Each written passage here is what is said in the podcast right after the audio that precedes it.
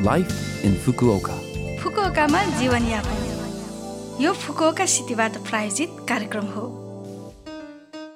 नमस्ते ओहाई गोदाइमास म सरिता यो छोटो समयको कार्यक्रम लाइफ इन फुकुओकामा तपाईँहरूको लागि फुकुओकामा आरामदायक जीवनयापन गर्न तथा बाहिर निस्कँदा वा दैनिक जीवनमा आवश्यक पर्ने जानकारीहरू नेपालीमा दिने आइरहेकी छु हरेक हप्ताको बिहिबार यो कार्यक्रम म सरिताको साथ सुन्न सक्नुहुन्छ छोटो समयको हाम्रो कार्यक्रम सुन्दै गर्नुहोला फुकुओकामा जीवनयापन तपाईँहरू हरेक दिन खेलकुद खेल्नुहुन्छ? रिमोट वर्कको विधिको कारण आजकल धेरै दिन कोठामा बस्ने महानुभावहरू पनि हुनुहुन्छ होला। लामो समय कुर्सीमा बस्नाले मांसपेशीको स्तर खस्कँदै गई शरीर दुखेर आउने हुनाले समय छुट्याएर शरीर तन्काउने आली जस्ता प्रयास गरी हेर्नु राम्रो हुन्छ। लिफ्टको सट्टा भर्याङको प्रयोग गर्ने काममा जाँदा हिँड्ने आदि जस्ता सानो विचारले पनि शारीरिक व्यायाममा मद्दत पुग्छ। बरु साँझमा हिँड्न वा दौडाउन जाँदा कार मोटरसाइकल र साइकलदेखि सावधान रहनुहोस्। आफूले वरपरको हेर्न गाह्रो हुँदा तपाईँको वरपरकाले पनि तपाईँको उपस्थिति बुझ्न गाह्रो हुन्छ जसले गर्दा ट्राफिक दुर्घटना आदिमा पर्ने जोखिम पनि बढ्छ। विशेष गरी यस मौसममा सूर्य चाँडै अस्ताएर साँझ चाँडै अँध्यारो हुने भएकोले थप सावधान रहनु आवश्यक छ। त्यसैले चम्किलो रङको लुगा लगाउने प्रकाश प्रतिबिम्बित हुने सामग्री वा लेड लाइट आदिको प्रयोग गर्नु राम्रो हुन्छ। फुकुओकामा जीवनयापन। आज फुकुओका सहरबाट जारी म्योजो वाराकु ट्वेन्टी ट्वेन्टी टूको बारेमा छोटो जानकारी लिएर आएकी छु।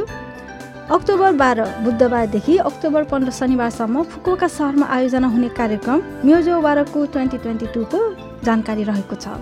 म्योजो वाराको प्रविधि र रचनात्मक कार्यहरूमा संलग्न व्यक्तिहरू भेला हुने फेस्टिभलको रूपमा दुई हजार एघारमा सुरु भएको थियो।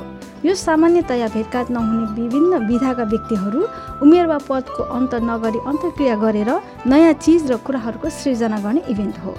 यस वर्षको कार्यक्रमको विषयवस्तु रहेको छ गेन टेन अर्थात् सुरुवाती बिन्दु। सन् दुई हजार बाह्रको म्योजो वारकुमा फुकोका सहरले स्टार्टअपहरूलाई समर्थन गर्न सुरु गरेको स्टार्टअप सिटी फुकोकाको घोषणा गरेकोबाट दसौँ वार्षिक उत्सवको स्मरणमा विभिन्न दृष्टिकोणबाट सुरुवाती बिन्दुलाई पछाडि फर्केर हेर्ने हेतुले टक सेसन पनि आयोजना गरिनेछ। स्टार्टअप सिटी फुकुओका घोषणाको दसौँ वार्षिक उत्सव मनाउने टक सेसनमा हालसम्मको फुकुओका सहरको स्टार्टअप दृश्यको दस वर्षलाई पछाडि फर्केर हेर्दै इको सिस्टमको विकासलाई मनन गर्दै आउँदो भविष्यको बारेमा कुराकानी गरिनेछ।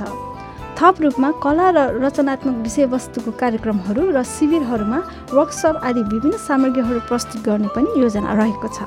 कार्यक्रमको विस्तृत जानकारीको लागि म्युजो वाराको ट्वेन्टी ट्वेन्टी टू भनी खोजेर आधिकारिक होम पेजमा हेर्नुहोला। यो फुकोका सहरको सूचना थियो।